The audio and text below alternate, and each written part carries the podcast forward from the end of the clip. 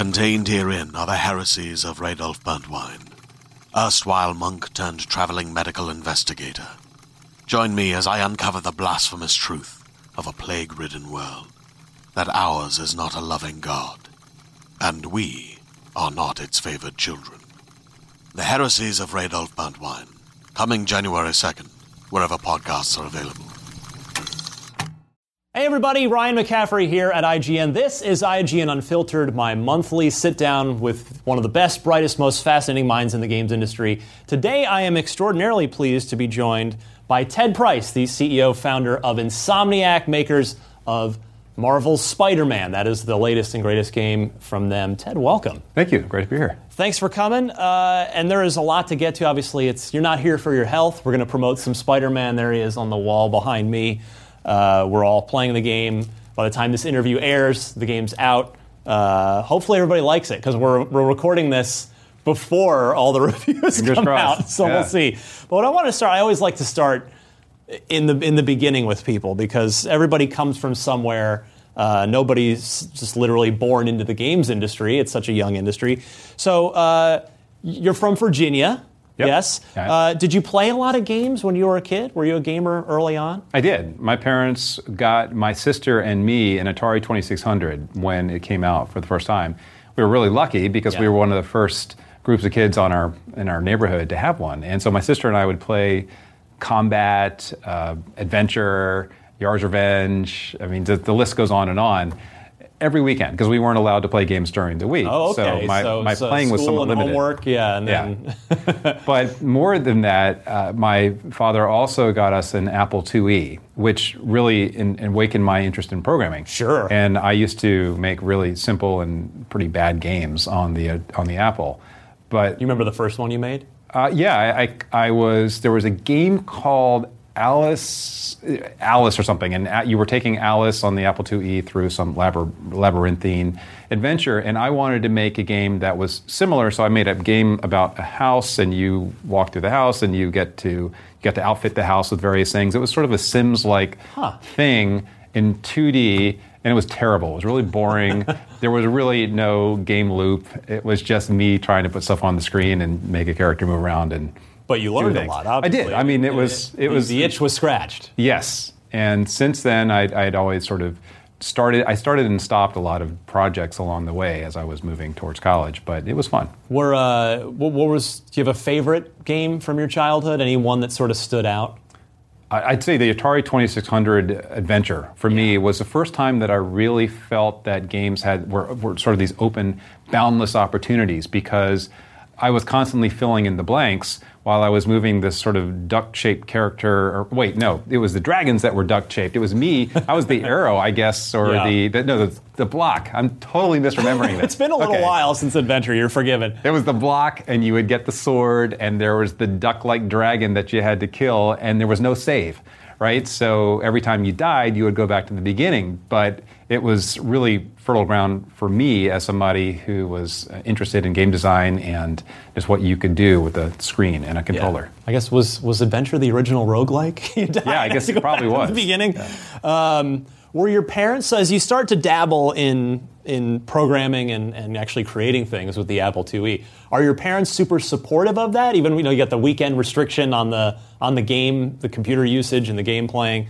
So did they did they sort of see that and, and nurture that or encourage that, or were they were they sort of just dismissive of it at all? Or? Oh, not dismissive of all at all. My parents were very supportive. I mean, my dad would drive me to the Apple Store or library, and we'd pick up books on coding, and that was incredibly helpful. And the fact that they had, in the first place, gotten an Apple IIe after I had said, "Hey, Dad, I'm interested in making games." I mean, that was the reason for getting the Apple. Oh, II. good.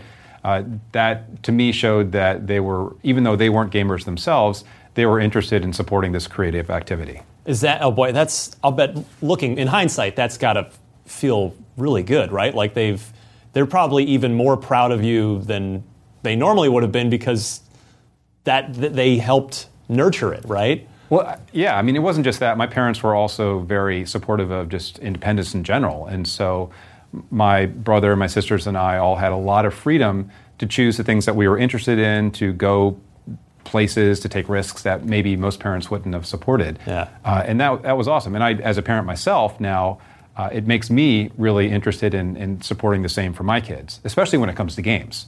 My kids are all gamers, and Yeah. I encourage my kids to code as well, and my youngest in particular codes, and with a, with a particular passion for coding games, and that makes me really happy. That's awesome. So, are, what are what are the games that they're influenced by? Is it Minecraft or, or a little? I mean, I know everybody's playing Fortnite now, but what do you see as sort of the the things that are inspiring them now? I think the one game that really is generating a lot of creative enthusiasm is Roblox. Because Roblox has a pretty impressive tool set, despite Yeah. the fact that the primitive, the graphics are fairly primitive. You can do anything as long as you know a little Lua and maybe read a few tutorials and have a vision for what it is you want to accomplish in the game. Yeah, that's true. That's uh, I know it's been it's like one of those. It's not something the IGN audience uh, really, or at least the IGN staff really pays a close attention to. But yeah, like I know even there's there's an Xbox client and it's huge. You can go on there and you can upload stuff, and I think you can even make make a little bit of money on there. can't? Yes, there are people Yeah. making serious money, according Yeah. to my son, on Roblox. I haven't done the research, but the numbers are, are pretty huge in terms of the number of people who are playing and just the, the general interest that we don't hear a lot about. Right, right. So uh, you're clearly a good student. You went to Princeton, an Ivy League school. Uh, what what did you study there, and, and what what uh, did you dream of doing when you got out? What was the original vision for the future of Ted Price? Well, I studied English. I was an English major. And I originally had gone in thinking I was going to be a computer science major, but I made the mistake of taking a, a 200 level computer science class my freshman year versus starting level? where most Yeah. people would. And I, I was just completely overwhelmed and got a little bit intimidated. So I, I dropped that class and started taking English, which was another passion of mine, and just went from there. As far as what I wanted to do when I got out, I was somewhat undecided. I had a lot of opportunities, and I ended up moving out to California to work uh, at my uncle's company. He ran a startup medical company, and it sounded like a fantastic challenge and something that was really interesting. Yeah, I'm curious to hear more about that because uh, it's you're a a controller for a medical company. I don't even quite know what that means. That's a it's a, it's a finance thing, isn't it? Financial controller. I ended Yeah. up being the financial controller for the company, but I started out as a medical technician. So my uncle had invented these vans that you, uh, would would these vans had, were equipped at the level of an emergency room. Okay. And they, he, a doctor and a technician would drive out to patients' homes and deliver the same kind of care you could actually get in an emergency room, but Oh, wow. in the home, which was a fantastic service for those who were perhaps homebound or too elderly to do anything but go to the emergency room when they had a minor problem. And this is this is early '90s, pre-internet, pre you know the world was not super networked at this point, right? That's right. So it was in. I, I moved out in 1990 to California, and the company had already been going, and they had several vans. And so I was uh, part of that process. In fact, I was sort of a guinea pig. I was my my uncle was wanted to know if he could take a college grad, teach the grad how to do how to develop X-rays, draw blood, analyze the blood under the supervision of a physician, and and go from there. And my problem was, uh, you mentioned we didn't have internet back then, or really widespread internet Yeah. we had to navigate with just the old school maps. So I would Yep. drive the vans and drive around with a Thomas guide in my lap through San Diego, kind of wondering where the hell am I? Are we going to be late? I'm, and I would get lost all the time, and that was a problem. So eventually, I was moved out of the vans and became the financial controller of the company. And I was lucky enough to uh, learn a lot about finance very quickly. Even that's that's a heck of a pivot from both computer science and, and English to then finance. You're you're clearly an adaptable, multi-talented, bright Oh. guy if you can if you can slip into that successfully. My uncle had a lot of faith in me. So, and again, I, I, I had the opportunity to learn from some really, really smart people who were who were there. Uh, we were working with some venture capitalists as well, and I got a chance to work hand, side by side with them on pro formas and business plans. And that was again, it was sort of like going to business school without having to go to business school. Right. Uh, at the same time, I got to do some programming there too, programming databases, which was a lot of fun for me. So, a startup, a st- any startup company, anybody will tell you who's been in one, people wear a lot of different hats, and the opportunities are there for anybody who wants to take them. And as a 20 something year old, I was all over that because I didn't have any- anything else to do. Sure. So I would just Yeah. work all the time and, and jump in whenever help was needed. So, how does the pivot happen from that from all that to founding Insomniac in 1994? Well, while the medical company continued to grow, I realized that my passion wasn't necessarily medicine. I was surrounded by people who were absolutely, uh, who dreamed of providing the best possible care to, care to patients. But I, I wasn't a pre med person, I didn't have any desire to become a doctor. So I started thinking, that I was missing the opportunity to scratch the creative itch that I had as a kid, where I was programming games. Sure. I, wanted to do something similar and realized that, well, if I'm programming now, maybe I could program games and start a game company. And being, again, being a 20 something year old and not knowing what I didn't know, uh, I figured, okay, I'll just start a game company. And I had saved up a lot of money uh, from just doing absolutely nothing but working Right. and incorporated as Extreme Software in 1994. That's such a 90s name. It was X X T R E Oh, M E. it's even with just Yes. the X. So, yeah, I, I wasn't consulting many people about name choices back then, but started it. It was just me in a little 10 by 10 office, and I bought a 3DO dev kit and a PC and started programming, and realized very quickly that I didn't know what the hell I was doing. Uh, I knew plenty about programming databases, but nothing when it came to programming graphics. And my mother back in Virginia was at a party and she had, was talking about how her son had started a video game company. And of course, it was just me in this little tiny room. Yeah. And a friend of hers said, Well, my roommate uh, has, sorry, m- my son's roommate at Princeton, he happened to also go to Princeton, uh, is a brilliant programmer. And your son should call him. And this is, uh, this is Al Hastings, who was one of my partners. and I called Al from California, and Al was in Just his cold called him. Just cold called him. Got got the number from my mom. Cold Yeah. called him, and he was about to graduate. He was in the last months of his senior year, and I explained what I was trying to do, and he said, "Sounds pretty good." Okay. So he flew out to San Diego. I mean, he's, a, he's a man of very few words. so he flew out to San Diego. We hit it off. Uh, he agreed to join after he graduated, and he joined the late spring of 1994. And we began working on the demo for our first game. He jumped in, built this amazing engine in the span of a month, just coded it from scratch. I was doing the art and the animation, and we recorded it on a videotape, and we literally drove up and down the West Coast, cold calling every publisher we had heard of, Yeah. showing them this videotape. And that's Wow. out, and that's that was the first few months. That's crazy. So, uh, at least, is this the same game as the, what what you ended up shipping, which is Disruptor? Yeah. So that's the which ended up shipping for PlayStation One, but you just mentioned too it. It was originally you were working on it for 3D, the 3DO, 3DO, the right. Panasonic 3DO. Yeah. So how uh, do you just see the writing on the wall with 3DO at one point? Like, uh, the system's not really working. We should we should shift gears here. How does how do you end up on PlayStation? Well, it, it was a few things that happened between Al coming out to California and, and getting to that decision. Yeah. Uh, the a big thing was that Brian Hastings, who is Al's brother, joined. So as soon as we secured a deal with Universal Interactive Studios, uh, we were we asked, "What are we going to do now? We need some help." And Al said, "Well, we should call Brian." Because Brian was already working in a, in a real job, a great programmer as well. So Brian agreed to join, and the three of us began working in earnest on Disruptor. Yeah. And during our deal with Universal, uh, 3DO was going through its ups and downs, and I think everybody was sort of waiting for it to explode, and it didn't. And at the same time, Sony had been preparing the launch of the PlayStation, and then I think did launch it. And the, I can't remember what the actual sequence of events was, but there was a point in the middle of development of Disruptor where we met with the head of Universal and with Mark Cerny, who was our executive producer. And I remember we went out out to lunch in LA, and uh, the head of their publishing group said, "You know, guys, it doesn't look like 3DO is going to do very well. We should." You guys should probably consider switching to the PlayStation. And my thought was, oh, we're so screwed.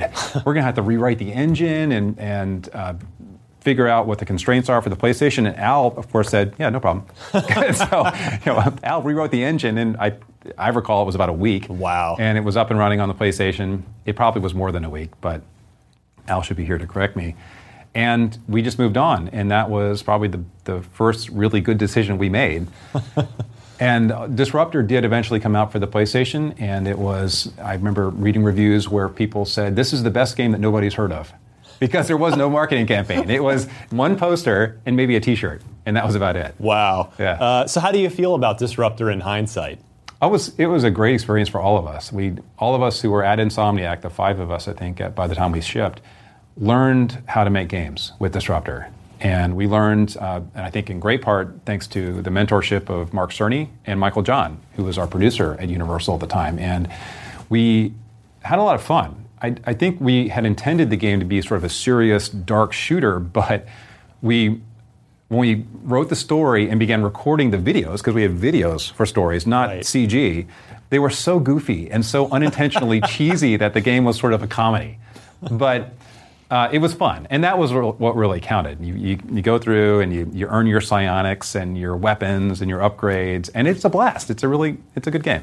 Do you ever go back and play it from time to time? Do you ever fire up a PS1 and It's been a while. it a? I think the last time was about a decade ago Yeah. I played it. But I, I, I mean, I'm, I'm biased, but I think it holds up okay. Have you, do you ever give any thought to revisiting it, or is it more of just a like, well, that was our learning project, that was our tra- those were our training wheels? Yeah, I'm not sure if the audience would react well to it. I, I, I will say that we've taken uh, sort of a lot of the ideas from it and, and integrated them into our current games. And I do think there's there's room for somebody to bring back psionics. For me, that was the coolest part of the game. This whole, Yeah. whole you have psionics and you have weapons, and there's this interaction between them. In fact, uh, I think- Psi-Ops from Midway did that a little bit for this was PS2 original Xbox era, as I remember. Yeah. kind of went down that road a little bit. yeah, I think you're right. I mean, I know you're right. You're, you know more about that than I do. So. Does it fill you? So let's move on to the next game. So there's is behind me over here, right, right behind my head. Spyro. Do uh, does it fill you with pride to see Spyro getting remastered now and coming back around? Absolutely. I mean, the Toys for Bob guys are doing an amazing job, and we were lucky enough to uh, talk to them early on. They they asked, could could you guys take a look at what we're doing and give us some feedback? And they were nailing it, which was really Yeah. fantastic for us as uh, the original creators, but looking at a team that had has a lot of love for the franchise. Right. We had also been getting a lot of questions from fans over the years. Hey, are you ever going to do the original Spyro? And it just it never worked out. And we we just had other things that we were working on. And as a matter of fact, when we f- shipped this third Spyro, it, we had sort of hit a wall. We realized that there really wasn't much that we felt we could do to push the gameplay much further, and that's why we had introduced other characters into the franchise. Uh, so we were content moving on and, and waving goodbye to Spyro. Um, but then when Skylanders blew up, it was sort of a, sort of a God, did we really do that? Did we should we have moved on? But I mean, kudos to Activision for for taking that franchise and doing what they did, and now uh, I'm excited to play the Toys for Bob game. Yeah. Did you? I mean, did you have any thought at the time that it would still that Spyro would still be beloved 20 years later? No, no. I mean, I don't think as I don't think any developer ever really thinks too hard about it. Yeah. We we hope we our fingers are crossed that any franchise we create continues to to exist and be loved by fans. But you never know. Where uh, where'd the idea for Ratchet and Clank come from? Very unique. Yeah, that duo. uh, Ratchet and Clank was sort of a hail mary for us in that after we had, let's see, where were we in our development? After after Spyro, we had developed a strong relationship with Sony because Sony had published Spyro, even though Universal was the sort of the middleman in the whole deal, and we wanted to move on to something that was a little bit more mature because we love Spyro, but we felt okay. Let's let's take advantage of a growing audience out there that's a little bit more mature. Yeah. And we began working on a game that was an open, wasn't really open world, it was more of a linear adventure, which featured a girl who had a stick, and we called it Girl with the Stick. And it involved magic and big lumbering beasts, and it had a sort of a darker tone. Uh, Sony was going to publish it, and we got must have been six to eight months into into development, and we had a prototype, and it was it was okay, but Sony, I remember uh, Sony came down and they said, you know what, guys, this looks cool, but you might consider going back to what you're really good at. You guys are good at platformers. And I said, no, no, we put so much effort into this into this game, this girl with a stick game. It's going to be great. And the team is looking at me going, Ted, you're crazy. we really think we should go back and do what we're good at. And uh, we said, okay. And I said, okay, let's just let's just can girl with a stick and figure out something else. And so we gave ourselves a very short time to come up with a new idea. And Brian Hastings, who I'd mentioned before, also one of the partners at Insomniac, said, well, you know what? Let's let's do this game about a little character who has cool weapons and flies from planet to planet. And that was the genesis of Ratchet. And we began going into heavy brainstorming mode with that idea as the kernel and came up with a lot of different forms for Ratchet. He, he was a lizard at one point. He hmm. was uh, sort of a Marvin the Marvin the Martian guy, which I think was sort of the ori- original inspiration esque type creature, and then became a furry fox-like character. And then Clank was originally three robots who would huh. cling, cling, to different parts of Ratchet's body you know, leg, arm, neck. Uh, and we realized that wasn't going to go that well. It was going to be hard to make that work gameplay wise. So he became one huh. robot and then became sort of a backpack for Ratchet. Very interesting. Uh, so, how fast way forward, and eventually we got a Ratchet and Clank movie. You're one. I mean, just the idea what's it like to see a thing you made on the big screen? That's kind of cool, right? It's well, it's it's surreal. I think every game developer would love to see their franchise transcend media. Uh, we, I mean, it's nice to have a game, but it's even better to have something that is a, as a movie or a television show or an animated series or a book just because it means that you're potentially expanding your audience. Right. So it was very cool for all of us to see Ratchet on the big screen. How, uh, how involved were you able to be in that whole process? How, how, did the, how does that even come about? Were you, were you guys trying to work with Sony, who obviously makes motion pictures, yeah. to to you know for the for the health and growth of the studio? Try, were you trying actively trying to get it made into a movie, or, or do they come to you? How's it all come about? Well, I think I think collectively we've been trying to do something with Ratchet on the big screen for years. I mean, ever since the PlayStation 2 versions of Ratchet, yeah. we have been talking about how can we how can we create something that's uh, in a different medium? And I, I talked I talked to Sony Pictures way way back. Uh, I, I, know Sony Computer Entertainment had been talking to folks within the company about other options, and it wasn't until just a few years ago that Sony managed to uh, sort of unlock the opportunity by working with different partners to and it, and I think a lot of it had to do with how reasonably priced CG has become now. It's, it's almost become commoditized or democratized. Right. I mean, we, we, it used to be this crazy thing you'd only see in Toy Story in a mega budget movie, and now like half of every kids cartoon is yeah. is made that way. Right, and it's and that's what's it's wonderful, right? And it yeah. gives everybody an opportunity to tell your story in a different way. Whereas, you know, just ten years ago, there was no way you could take a, a game that wasn't the most popular game on the planet and make it into a, CG movie. It was just too cost prohibitive. So Sony put the, the deal together with also uh, with Ryan Schneider, who's our chief brand officer, helping out, and we the parties came together, talked about what we should do, and we decided that T.J. Fixman, who was the original writer on the PlayStation 3 Ratchets, uh, should write the script, and he did. He did a great job on the script. So after that it was uh, mostly in Sony's court. So Sony was managing the production, working mm-hmm. with the production companies who were creating it, and we were doing whatever we could to support, providing models, uh, art feedback, etc. But I, I got to give a big hand to the production companies, Rainmaker and Blockade, who just rocked it. The visuals are amazing. Did you have any sort of uh, creative oversight on it? Like, are you looking at dailies or any of that kind of stuff, or is it pretty hands off? So we were we were reviewing occasional dailies, and we uh, we would get clips and give feedback on the whether it was matching the world that the worlds that we had built yeah. because they were drawing heavily from Veldin and other places in the Ratchet universe. So we wanted to make sure they got that right. But when it came to creative oversight of the script and the acting, that was we're not movie makers, right? We're not. That's not what we want to do. We want to make games. So we we stayed pretty hands off there.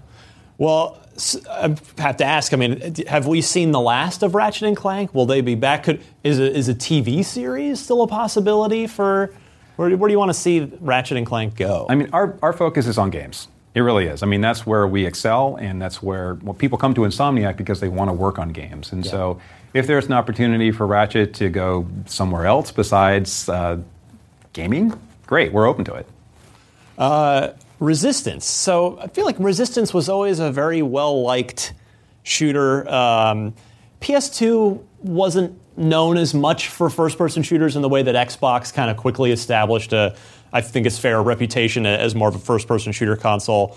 Um, to me, it seems like even though there were three games, uh, Resistance didn't get the attention that maybe it deserved. How, how do you kind of sort of feel about Resistance in hindsight, looking back? It's funny you asked that. I, it, Resistance was one of my favorite franchises, just because I was creative director on the first two games, Yeah. and just I'm a first-person shooter fan, and having the opportunity to make a first-person shooter, which with what we thought was a fairly unique premise, was a lot of fun.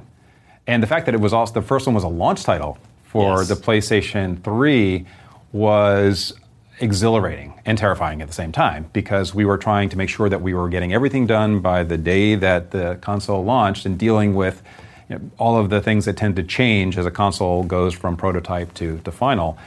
But at the same time, it was another learning experience for us where we were we made a first person shooter before, but that was years prior, and we were getting, all getting caught up on what best practices were for designing first person shooters, but doing it in our in our own sort of insomniac way while dealing with the the trials and tribulations of working on new hardware.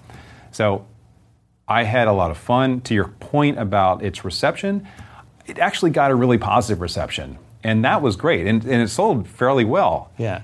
Always overshadowed by Halo. I mean, no question. And we were also competing at times with Killzone as well on the PlayStation True. 3. So, you know, and that, that was fine. We, were, we felt like we had created something that had a unique story and a unique take on its weapons, and we were called out in a positive way for it. So that made everybody feel good.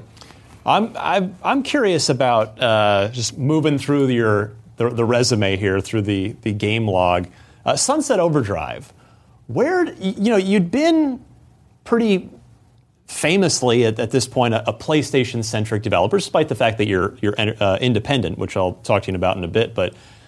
You, you do you partner up with Microsoft on Sunset Overdrive, so you know there's a lot of history with you and Sony. How does that come to be? Does does Microsoft come to you guys and say, "Hey, we'd love to do some with you guys," or or do you go to them? I'm sort of curious the origins of that project. Well, it's a it's a very small industry, and so we all talk to each other all the time. And I've been talking to people at Microsoft forever, just because uh, you it's hard not to get to know people at other publishers. Right. And as an independent developer, it was important for us as well to be open to other opportunities, and really.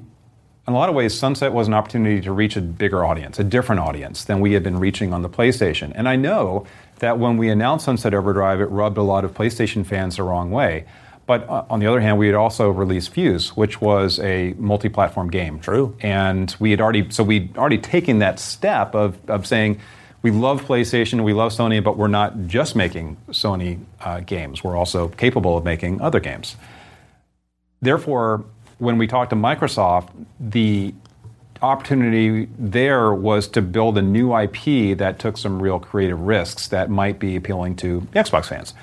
And they were really interested in the, the initial, initial premise of Sunset, which was rock and roll in the end times. and our, our sort of tongue in cheek view of what an apocalypse could be seen through the insomniac lens. Uh, and you were telling me off camera earlier, it it didn't.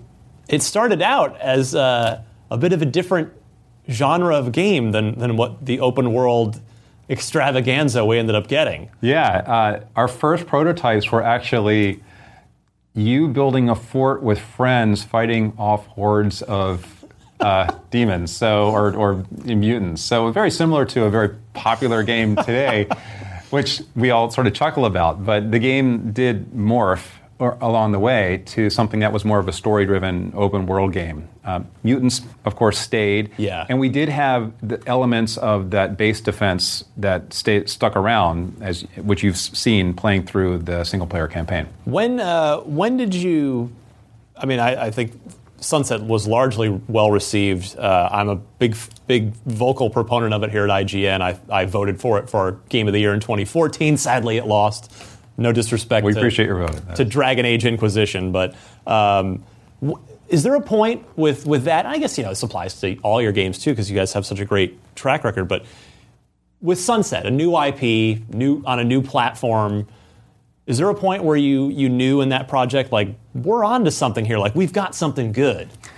We have been struggling with figuring out which mechanics were fun, and in fact, we sort of started off as a pure shooter where we were building cover and trying to decide should we have standing cover, should we allow the player to crouch, what kind of layout should we have for enemies, should this be uh, should all the setups involve enemies who are lined up like you would see in a typical shooter? or should it be something else? And when we continued to fail at creating a third person shooter and making it fun, we really had to think differently. And I remember we created this sort of auto junkyard where we had lots of automobiles on the ground, and around it we had this big square power line yeah. configuration where you where we just gotten grinding working, and you could grind on the power lines. And we were trying to determine if it would be f- possible to grind and have fun shooting the enemies because it sounds easy, right? But when you're moving and you're not you're not actually pushing forward on the joystick, you're actually moving at a consistent pace and mm-hmm. turning. Your aim gets really screwed up. So yeah. how do you actually track something that's also moving at the same time? So we would have the we would have the OD'd, the, uh, the the mutants in the game start to flood into this uh, junkyard, and it was impossible. It just didn't work until we started making the cars bouncy. So you could jump off and you could bounce on the cars. And that was really fun. And then we started increasing the magnetism of the, the wires so that when you fell off, you could easily get back on them. And then we started increasing the auto targeting to some ridiculous degree so that when you actually sort of aimed at a mutant, you would actually hit them. Right. But it didn't feel like we were doing too much of the work for you. So it was sort of that magic combination of all those different levers we were moving that suddenly clicked one day. And that was the light bulb moment for most of us when we realized, okay, we've got something unique here. We've got gameplay that we haven't seen in any other game, and hell, it's kind of fun. And so that was pretty far into production. And once we had discovered that, then we had to start rethinking what the game really was and how the combat scenarios worked and how we were going to incorporate grinding throughout the city. But it was a, it was a challenge that the team rose to, and things moved very fast. As a podcast network, our first priority has always been audio and the stories we're able to share with you. But we also sell merch, and organizing that was made both possible and easy with Shopify. Shopify is the global commerce platform that helps you sell and grow at every stage of your business, from the launch your online shop stage all the way to the did we just hit a million orders stage. Whether you're selling scented soap or offering outdoor outfits, Shopify helps you sell everywhere. They have an all in one e commerce platform and in person POS system, so wherever and whatever you're selling, Shopify's got you covered. With the internet's best converting checkout, 36% better on average compared to other leading commerce platforms, Shopify helps you turn browsers into buyers. Shopify has allowed us to share something tangible with the podcast community we've built here, selling our beanies, sweatshirts, and mugs to fans of our shows without taking up too much time from all the other work we do to bring you even more great content. And it's not just us, Shopify powers 10% of all e commerce in the US. Shopify is also the global force behind Allbirds, Rothy's, and Brooklinen, and millions of other entrepreneurs of every size across 175 countries. Because businesses that grow, grow with Shopify. Sign up for a $1 per month trial period at shopify.com slash realm, all lowercase. Go to shopify.com slash R-E-A-L-M now to grow your business, no matter what stage you're in shopify.com slash realm.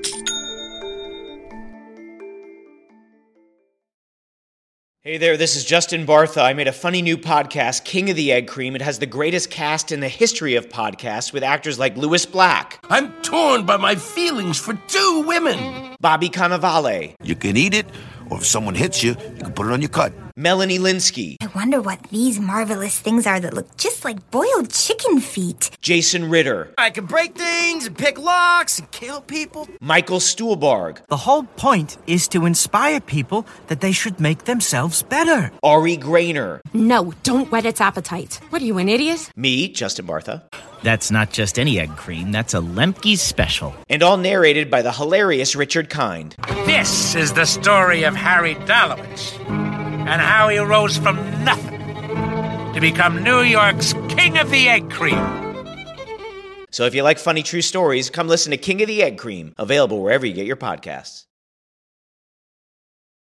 From that point on. I know uh, Phil Spencer you know, has, has, talked a lot about how you know he sits down with, with builds of games all the time, and he's you know constantly giving his feedback and evaluation. So when when you're working with him on you know you've you've made this deal, you get this, you're doing this big new IP, and it starts as apparently a, a cover shooter.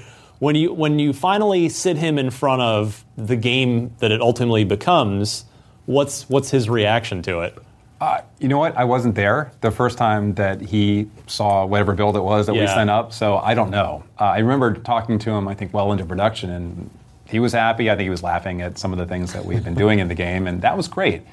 And I know that up to that point, just like in every with every other game we made, there was a lot of tension on our team, uh, with our publisher, because nobody knew what the game was going to be right? When you don't know what your game is and you can't explain it to somebody, it makes it really hard for people on the production team to know what they're building and to have confidence. So you, I think every project hits those those moments, those inflection points where all of a sudden people get it, right? But and, and usually up until that point, there's only one, there are only one or two people on the team who sort of get it, and it's sort of a this melange of ideas in their head, and then you just got to keep getting it out onto the screen and making it playable day after day, and eventually, with enough people collaborating, it can work.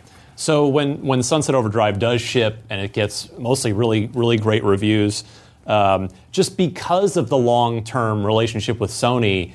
Uh, which has clearly been a good relationship. Do you do you hear from anyone at Sony that's like just a you know like a congratulatory, hey, oh, yeah. this turned out great, great job? Yeah, I mean Sony was extremely uh, was what's the word, uh, complimentary of the game had, and played it for sure. And we'd also been working with Sony as well. I mean, we were working on Ratchet that's with true. Sony at the, that's same, true. at the yeah. same time. So our relationship stayed very good with Sony. And I think that's this industry is all about relationships, just probably like most industries. But it's important. I think it's really important to maintain good relationships with the people who are on sort of both sides of the fence. With I mean, from from our perspective as a developer, we love talking to other developers uh, it's really fun to exchange ideas and and talk about the challenges that we've had to overcome in production. And I love talking to publishers because publishers have a very different perspective on things and they encounter different risks than we do. But I found that universally throughout the industry, we've got people who are passionate about games, right? And it works. And you, I look at our the people that we work with at Sony, and they are without an exception passionate about creativity and what games do for culture and how they have become this art form that just continues to evolve. And it's awesome. You get that when you get those passions that align magic happens. Sunset overdrive 2 then. Why not? While we're on the subject uh, you're obviously you're just coming off marvel spider-man now is that an option at some point in the future is that a thing that creatively you guys would like to go back to that that you feel business wise could be viable, or, or was it sort of a we tried this, it was good, people liked it, it did well, but you're not going to go back to it? I, I, think one of the great things about starting a franchise and having the opportunity to make sequels is that you've, in many cases, made the hardest decisions already. Right? When you establish an IP, you now you know what the tone is, you know what the character is, you know what the core mechanics are that work, you know what players liked and didn't like. Yeah. So doing a sequel for for any game, whether it's Sunset Overdrive or something else, is an opportunity to deliver something to fans that's significantly better than the original, and that's something that I'm. You know, I I think we Insomniac would love to do someday. It's a for us, it's a timing challenge, it's a bandwidth sure. challenge. But I do, to your point, feel like there are a lot of people out there who love Sunset. And we've certainly been asked frequently by fans, when are you going to do another one? By, you just got asked yeah, again. exactly. That's, that's what happens. Um, Haze, formerly the artist formerly known as Overstrike. What happened? Like what? You mean Fuse? That's what, Haze. That's a different game. My goodness. I do remember. I do remember Haze, though, and I remember. Uh, well, that's embarrassing, but okay. I'm human. Um, the name change, the project that you know that, that, that there was a, a very obvious change. Uh, games change all the time behind the scenes, and we never see it. But that one had been announced, it had been shown, and then it pivoted. So, what was that sort of? Was that an internal decision? Was there? What, what ended up? Uh, what's the story behind that game? Well, I mean, I, have said this many times. I I made that decision to change the game when we had already announced Overstrike and we changed it to Fuse, and that was that's something that I'll I'll take responsibility for. And there was a lot that went on behind the scenes in terms of where we, where our publisher thought the game was going to end up. So I know we disappointed fans when we made that shift. And at the same time, we stayed true to the gameplay that we had originally envisioned for the mm-hmm. game, a cooperative Four shooter. Player, yeah. yeah, and I think what, what was fun about what we ultimately delivered from, from our perspective, from a creative perspective, was how the constraints that we created allowed us to be really creative within those constraints in terms of how the weapons combined and how the gameplay between the four players ultimately evolved while you were in combat situations. That was a that was a cool challenge and fun for us. Um, obviously, we the reception was less than what we wanted, and it was a learning experience. I mean, I, I take the the lessons that I personally learned on that, and I applied them to future games. Is it? I mean, you guys had, had pretty much always gotten really good reviews on everything, and that might have been the first time where it was less than great. Is that? Is I mean, after you you still you pour years and and uh, of effort and so much so much uh, love and care into it, it. Is it? Are you able to sort of look at it just as a learning experience, or, or does it hurt for a while when you when you see it come out and? I'm, I don't. Th- I mean, if you're whether your aggregate is high or low, when it comes to reviews, I think we all tend to look at the negative reviews for anything and go, oh, maybe we could have done better with that. It doesn't matter what game it is. So certainly there were there were comments and um, suggestions that we took very you know we took personally because we're creatives and that's just that's just the way this industry works. You put yourself out there, and what you're doing is you're saying, in some ways, judge me, and judge us this is our creative vision for this game. Do you like it? Do you not like it? What don't you like about it? And hey, we'll listen and we'll get better. Uh, we're proud of what we were able to do. I mean, I talked to, uh, we have many members at Insomniac who are part of the Fuse team, and are we're all, you know, we all worked our butts off on it, yeah. and we were when we got when we put it out there, we were saying, tell us what you think, and we took it, we accepted it, and we moved forward. So uh, we come now to the Marvel Spider-Man project. Uh, where does that come from? I mean, you've got the great relationship with Sony from over the years, but uh, to the best of my knowledge, you hadn't worked with Marvel in any capacity before. So, how does that uh, that relationship come to be? It was a really interesting sequence of events. Uh, Connie Booth, who is a great friend and also one of our partners at Sony, was down at Insomniac, and she said to me one day, "What would you think about working on a Marvel game?"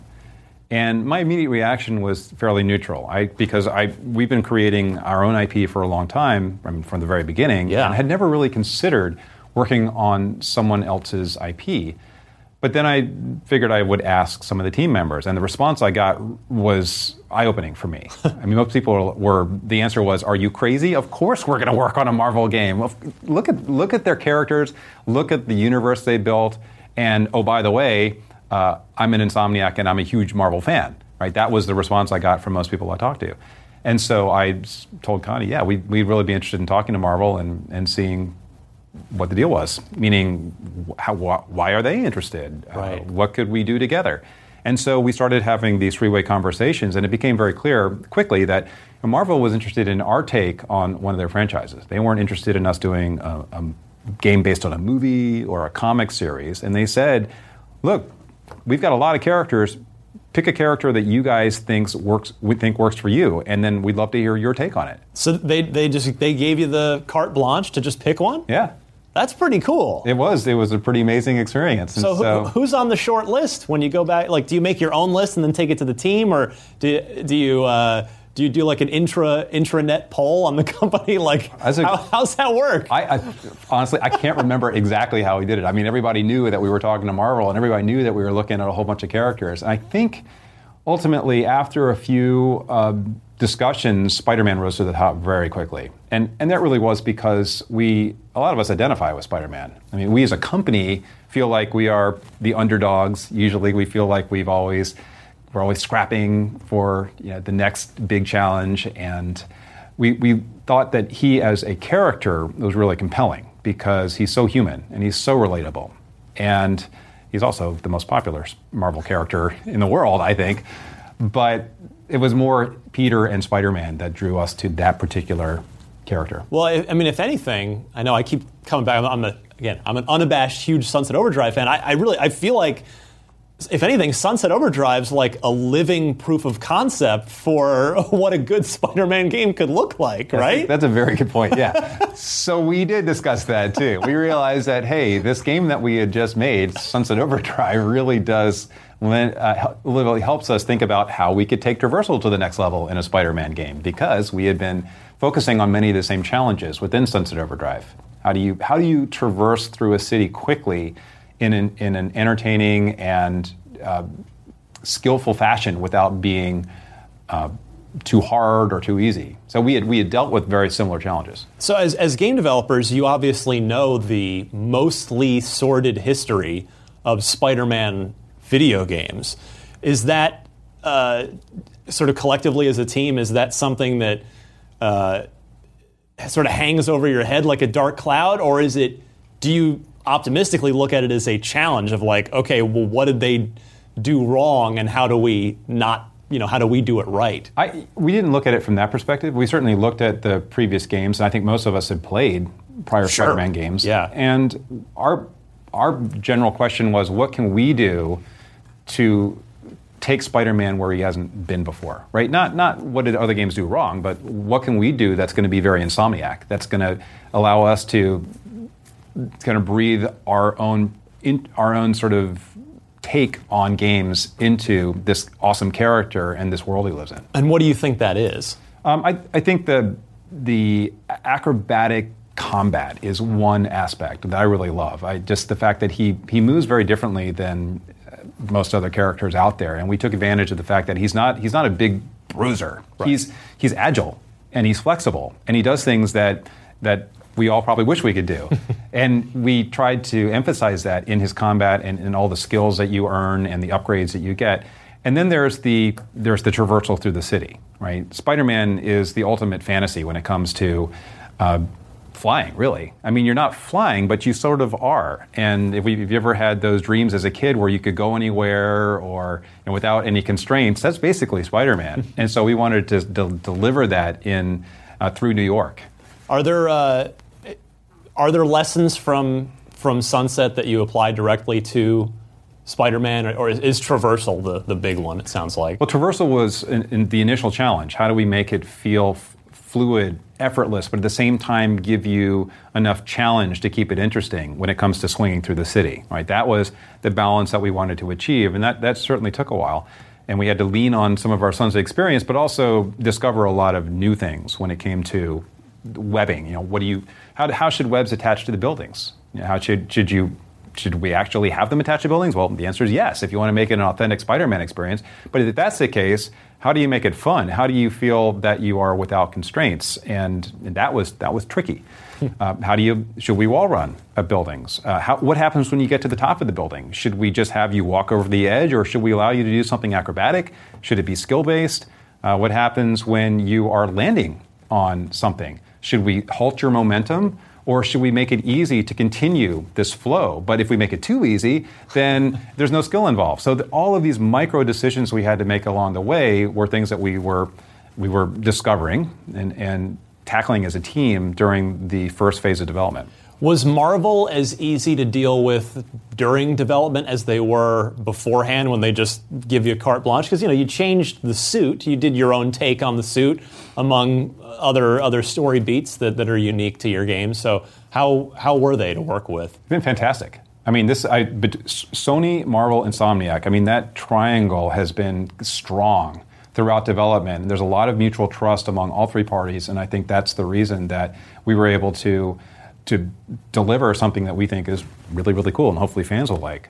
But they were always willing to listen uh, and help brainstorm as well. I mean, Marvel was creatively involved in this game, obviously. Yeah. And I think just as important, Marvel is the ultimate repository of knowledge. So if we had questions about who Peter is, or what would Peter do this, would Peter do that, would Mary Jane do this, uh, would this particular villain actually say something like this? They have the answer. In fact, Bill Rosemann, who is their creative director over there, knows more about Marvel than I bet anybody on this planet. I mean, you ask him anything, and he will have an answer. Depend, even if it's an obscure comic line, he knows it. So it's, it's been a lot of fun working with him. Uh, what does so? What does success look like for you guys with this game? Like you know, um, you've had plenty of successes over the years, but on paper, between Marvel being bigger than ever, uh, Spider-Man being as as or more popular than ever, and you're you've got the first party backing of Sony on on the PlayStation 4, a massively successful console. Uh, are you guys feeling pretty good about things right about now? Well, we've all we've all played through the whole game, right? We, we've a lot. I feel like I played through this I game hope so. a heck of a lot, and I can say we are all very proud of, of what we've been able to accomplish. And you know, we we love what we make. It's it's really fun to finish a game and to look back and, and say that was fun. We learned a lot making the game. We felt like we were a cohesive team building it, and what we delivered delivers on what we've created delivers on our original vision. And I, I think all of those are true. So now it's just up to the fans. You know, what do fans of Spider-Man? What do fans of PlayStation 4? What do people who've never even paid attention to Spider-Man think? We want to know. Uh, we're hoping that we, we can satisfy you know, their, their fantasies about playing Spider-Man. Well, you just got done saying that uh, you know sequels. You you know what you're building, and you can feel really good about about executing on that. It it would seem like Sony would be wise to have already locked you into a sequel if this game does well. Uh, do you uh, are those, when do those conversations happen? Do they happen early? Do you wait till the game's out? When's all that stuff happen? It depends on the game. I mean, that's a, I know you're not going to like, announce Spider-Man 2 right here at this desk. but- totally evasive answer, I know. But you know, for us, it, it does I, what I just said about seeing what the fans think is so important for us as creators because before you can really start thinking about what's next, you want to see what people think uh, of your the last several years of your life, right? We've all been putting a lot of blood, sweat, and tears into Yeah. this game, and we want to see did we get it right? You know, did, are there things that that fans key in on in particular that they, they love? Uh, are there does it spawn new ideas for us as we think ahead to whatever's next? I mean, it doesn't, as you pointed out, you know, Sunset Overdrive really helped us think, uh, helped us make this game. There are a lot of things that we've learned about Spider-Man that are going to help for, help us in whatever game we do. And I'll give you an example: the technology that we built for yeah, Spider-Man. It's your tech, right? Yeah. So being able to display New York and to stream it uh, the way we do, as you are swinging through the city at ridiculous speeds, was a was something that our, our core group, which our engine and tools group, took on with with gusto and was able to deliver and really surprised I think a lot of us on the production team when they were able to do things that we just didn't think were possible on the PlayStation. I'm curious. Uh, I'm going to ask this question on behalf of Brian Altano, a New Yorker and, and a person who's 100%ed Spider Man. Uh, I was talking to him before we came in here, and he was saying how much he he loves how New York the game is in the sense of there are black squirrels and there's little pizza joints all over the place and all sorts of little New York touches that he was noticing. So, are there a lot of New Yorkers on the team, or did you go, did do you guys go out and do any you know just do any field research, spend some time in the city, or I think I mean I can't I don't I can't remember how many team members actually went to New York. I know we had several who did, Yeah. and certainly, but you know, t- today is the age of the internet, right? So, if you want to know what uh, exists on a particular corner in New York, you can find out pretty darn quickly. true. If you want to know what the squirrels look like, you can find out pretty quickly. And so we did a ton, a ton of research uh, on New York just to make sure that it felt authentic. Of course, this is also uh, a unique New York. So you will find things in this city that do not exist in the real New York, but will be very Avengers Tower, exactly yeah. that kind of stuff, and that's Yeah. that's fun for us. Yeah. Uh, I mean, this is this isn't necessarily a uniquely Spider-Man question. It might just be every game now you, that you make. It, was Spider-Man the the most expensive game you guys have made? Is it just it takes it takes more and more people and time and resources every single time now, doesn't it? Well, it's easily the largest game we've ever made. I mean, Sunset, uh, New York was 10 times the size of Sunset in terms of the overall geography. Wow. So it's, it's a large game. Crazy. Uh, now, you guys have done a few projects on, in VR with Oculus. Uh, are, how are you? Are you bullish on the future of VR? How are you? How are you feeling about it after having uh, been been out there developing for it a little bit. Well, we announced Stormland this year, and Stormland shows our evolution. We've we've been able now to sort of bend the constraints that we believe existed for VR in terms of design quite a bit.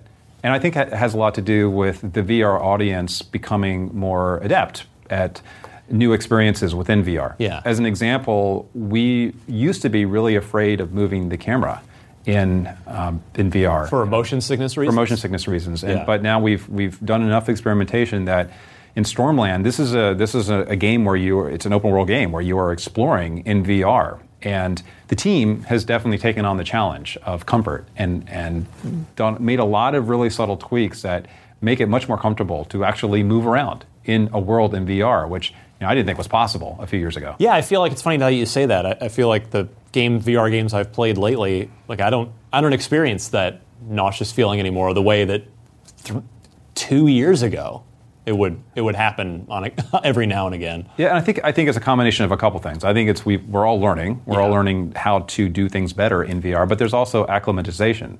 We those of us who play VR and use VR have become acclimatized to more camera motion, for example. Makes sense. Uh, do you? I mean, what do you think it's? It, what it's what's it going to take for VR to to break big out of this seeming niche that it's that it's caught in right now, or or is that its future? Well, no, I think VR continues to evolve, and I think it evolves in a very quiet way. Hardware continues to change. I think we're seeing more and more powerful uh, platforms in terms of the chips, the GPUs and CPUs that can drive uh, VR.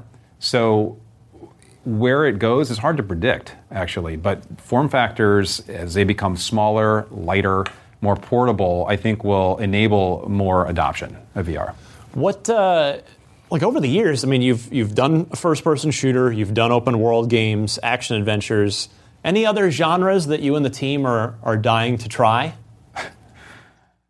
Oh, that's so funny. Uh, I got a, I got so I do an AMA at Insomniac. uh, Ask me anything every day, and so all Insomniacs will ask me random questions. And the, one of the questions was, "Are we ever going to do a fighting game?" and my answer was probably not. That is one genre we would probably not do. And I usually don't say I don't say these things publicly because I like to say never say never. Uh, but I don't see us getting into that particular genre. So, with the exception of maybe fighting head to head games and racing games, which I don't think we'd be particularly good at, we're pretty open. With that said, we have been learning quite a bit as we've stuck to adventure games. And adventure is sort of a catch all term Right. for games like Ratchet, like Spider Man, like Sunset Overdrive, but they all have very similar elements in terms of design and layout and uh, production. Right. Does the because games are more expensive and they take longer, um, and the the technology is so much more rich. Does does is that a bit of a limiting factor as to the the kinds of games that you can reasonably make as an independent studio? Does does that technology kind of to kind of narrow your your genre scope a little bit? I mean, is that fair? Well, every decision we make is is an important decision when it comes to what we're doing with our engine and our tools, uh, the designs that we are endorsing or embracing in our games, because it, they have knock-on effects. So as as long as as long as we the, the more consistent we stay in terms of the decisions we're making, the the more efficient we can be in production. So again, going back to the Sunset Spider-Man connection, Sunset helped us make better decisions in Spider-Man because we had tackled similar challenges, and having tackled them, we could take them take the designs further Right. in Spider-Man than we had before. So I, I'm sure any open world developer will tell you the same thing. If you build, let's say, if you're building open world, you're you're dealing with how do I make quests interesting? How do I keep players engaged on my golden path? How do I integrate story and design more effectively? So those are the kind of things that if you when you continue to tackle those challenges, you get better. So as a company, we, we are we're not trying to be everything but the kitchen sink. Even though we have made games that you could argue are vastly different, they tend to have uh, very similar design and production. So it's smarter to play to your strengths to in, in some. That was a much more concise way to say what I've been trying to say for the last two minutes. So yes. um, well, so yeah, you know, I was doing some research on you guys. Insomniac has been repeatedly cited as one of the best places to work, both locally uh, and even nationally. So, what's your philosophy about about crunch time, workplace culture, and, and maintaining a work life balance? In while you're doing, you know, game, game development is as the public sees it, and I think is seems fairly fair to say it's it's such a difficult, time intensive, high pressure task making games. So so what is the, the how do you continue to to make Insomniac a, a good place to work that, that gets this recognition? Well, first, I'm, I'm glad you acknowledge that game development is difficult. And I, I say that because when I got into games in the early 90s, early mid 90s, people used to say to me when I would go to a party and they'd ask, "Hey, what do you do?" I make games. oh, you make games? You must play games all day. That must be the most fun job ever. We still get that uh, even here, although that we don't we don't play games all day either. But that's right, you well, have a much harder job. But it is a challenge. I mean, the challenge is you have a lot of moving pieces and you have a lot of people and a lot of people from different disciplines working together to try to craft something that's unique. And it and it's not just that it has to be unique; it has to be something that people haven't seen before. And if it's going to be something that people haven't seen before, you don't know what the answers are. You don't know what is going to work. And so a lot of the decisions we make every day, they could be right, they could be wrong. We really don't know until players actually get their hands on it. So it's this, it's a really, it, it's, it's difficult, as you said. But the way we make it work is we engage everybody at the company, not just in the game design and the, the game related decisions we, we ask everybody, what do you think about how we're doing things? How can we do things better? So it's a very collaborative culture, and we're constantly looking inward and asking, uh, is this process something we can improve? Can we get better here? Can we, can we be better leaders within the company? Can we be better, better mentors to our teams? Can we, can we make decisions earlier? Those are the kind of things that everybody asks and helps answer at Insomniac. And as a result, we can evolve as we take on bigger and bigger challenges. And that's not easy. It takes, I think it takes a lot of willingness to communicate transparently across the company at different levels and helping everybody understand that if you speak up, it's fine. In fact, we expect you to speak up. There's, you can't say anything bad because we're all trying to improve not just our games but ourselves. Yeah. So you give everybody a voice, basically. That's yeah. that's that is seems to be the key to making Insomniac a great place to work. That's the goal. Now, in practice, it's not easy because people come into Insomniac from other places where if you speak up and if you say something negative, you might be punished or there might be negative repercussions in some way. And we try to, I try to make it very clear that, hey, that's not the case here. We want, to hear, we want people to be honest with each other. Because yeah. if you're not honest, then how can we ever make progress? How can we ever make progress? So what's a what's a post mortem for you guys look like on a project with it, that with that sort of attitude? It's it's complicated because we're there are a lot of people who have had different experiences on the project, and we so we collect a lot of data from uh, discussions, like face-to-face discussions with different groups, from surveys that we do, from interviews, post uh, post-project interviews, and we try to make sense of the data. And usually, what ends up happening is we prioritize. Okay. A significant amount of insomniacs were really upset about this particular aspect of production. How can we make it better? And then we engage everybody to try to figure out what the solution is. Uh, when you have a company of 300 people, engaging every single person in a solution is not very practical. Yeah. So what we try to do is grab the people who are relevant to the, the problem and the solution and, and tackle it together and then expose that to everybody. Say, hey, here's, here's the problem, here's what we're hoping to do about it, what do you think? It seems very Logical, democratic right? and, well, and well, diplomatic, and yes, log- logical. I, w- yeah. I would agree with that as well. I mean, we try. I mean, I, I would, I'd hope that everybody wants to generally wants to treat people or should treat people the way they want to be treated, and that's so. that's our philosophy, right? I mean, I I want people. I want to treat people the same way I want to be treated. I'm not to. So I don't want to uh, set a poor example. So hey, let's let's be transparent. Let's communicate from the top down. Yeah. Uh, so you got Insomniac remains an independent studio. You uh, next year you will celebrate your 25th anniversary, which is which is commendable. That's incredible in this line at this day and age when you know there's so many studios have closed over the years or been acquired or what have you. And in fact, that's kind of what I'm curious is like, is it more difficult than ever to be an independent studio, or is it easier with self-publishing and uh, more platforms like VR, like App Store, all that stuff, uh, and and you know how have you ever been tempted to to pick up a, the inevitable calls I'm sure you get from time to time from publishers seeking to wanting to talk to you about an acquisition? Well, to answer your question about whether it's easier to be independent or not, I, I don't know. We've only been independent, so fair enough. Uh, I, one of the great things about being independent is that you really are in charge of your own destiny. So we decide what projects we take on. Uh, they may be risky, they may not be risky. We decide who we work with, and we make our decisions when it comes to what our culture is and how we make games. At the same time, I, I, I, have plenty of friends who are part of larger corporations who do exactly the same thing, who, who are still running their companies, who are making their own decisions and yeah. deciding what games they take on. So I, I really think it just depends on the situation. Uh, who, who is, if, if you are an independent developer and you decide to be acquired, if your partner's ideals match yours and you guys manage to carve out what it is that you want, great. And you've, you've, we've seen it happen again and again. We happen to be in a very unique situation. We're very lucky that we've been able to have the great partners that we have over the last 25 years and have the opportunity to make games like these for so long. It's awesome. And um, I'm very proud of what the Insomniacs have been able to do. And I, I thank the fans as well for supporting us along the way. Um, last question I have for you, and I'll let you go. Uh, Spider Man is out now by the time anyone hears this interview, so that's, uh, that's what everybody should go check out. You turned 50 very recently, so uh, happy belated birthday. Is I'm curious how, how do you look at so this is this really is I said it I think towards the beginning of the interview this is such a young industry in general.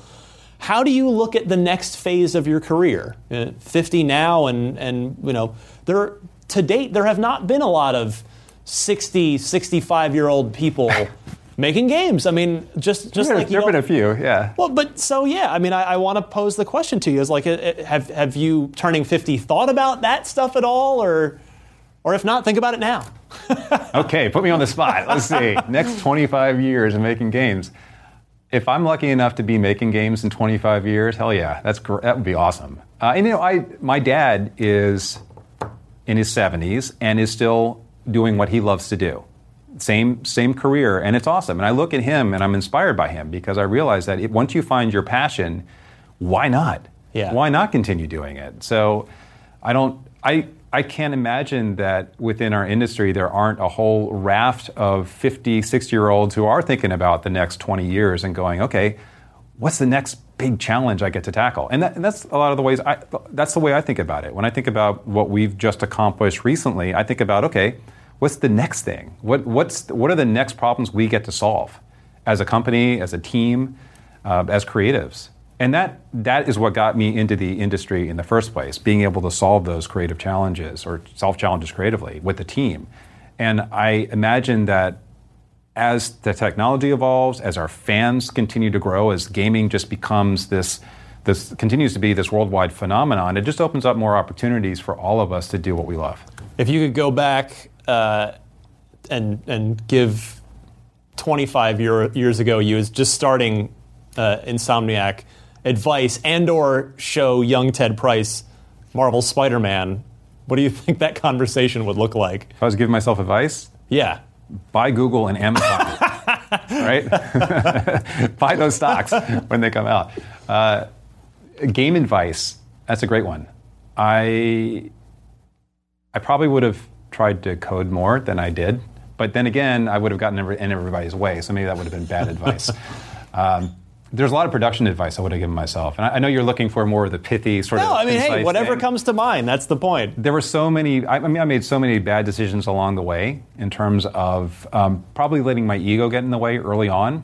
I think I would have told myself to be re- willing to let go creatively more frequently than I did, especially in the first few games, because I felt like I had to be sort of the one to make the calls. Even though I was trying to foster a collaborative culture, if I wasn't involved, I felt like I was not doing my job. Yeah. When in reality, if as somebody who attempts to lead creatives, if you can you know, empower people to make their own decisions and trust them to make great decisions, they're going to make great decisions. And I, I just I learned that pretty late. Well, Ted Price, thank you so much for coming by. The game, of course, Marvel Spider-Man. It's out now on PlayStation 4 Uh, of course, PS4 Pro compatibility as well. If you've got if you've got that uh, upgraded console, we wish you the best of luck with it. We're having a lot of fun with it here at IGN, and uh, thanks. thanks so much for coming on. Hope we'll see you again. That's another edition of IGN Unfiltered in the Books, the monthly chat I am so lucky to get to have with the best, brightest, most fascinating minds in the games industry. Tune back every month for a new episode. And for more of these, look them up on YouTube or your favorite podcast service as well.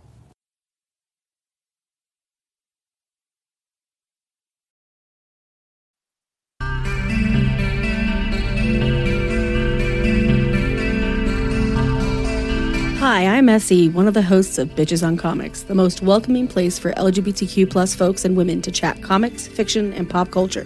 Bitches are both wanted and encouraged on our podcast. We speak with amazing guests about the media they've created, critiqued, and loved, and you don't have to just take our word for the great time we're having over here. We've been named a Best Comic Book Podcast by several publications, including Book Riot, The Mary Sue, and Comic Book Herald. So tune in and listen to us talk with your faves like Carmen Maria Machado, Amy Chu, MariNaomi, Anthony Oliveira, and many, many others. Our whole goal is to include more folks in the comic book and pop culture world and to help new readers find comics and speculative books they'll love, with no shade for being new. You can find Bitches on Comics wherever you get your podcasts, and you can learn more at bitchesoncomics.com.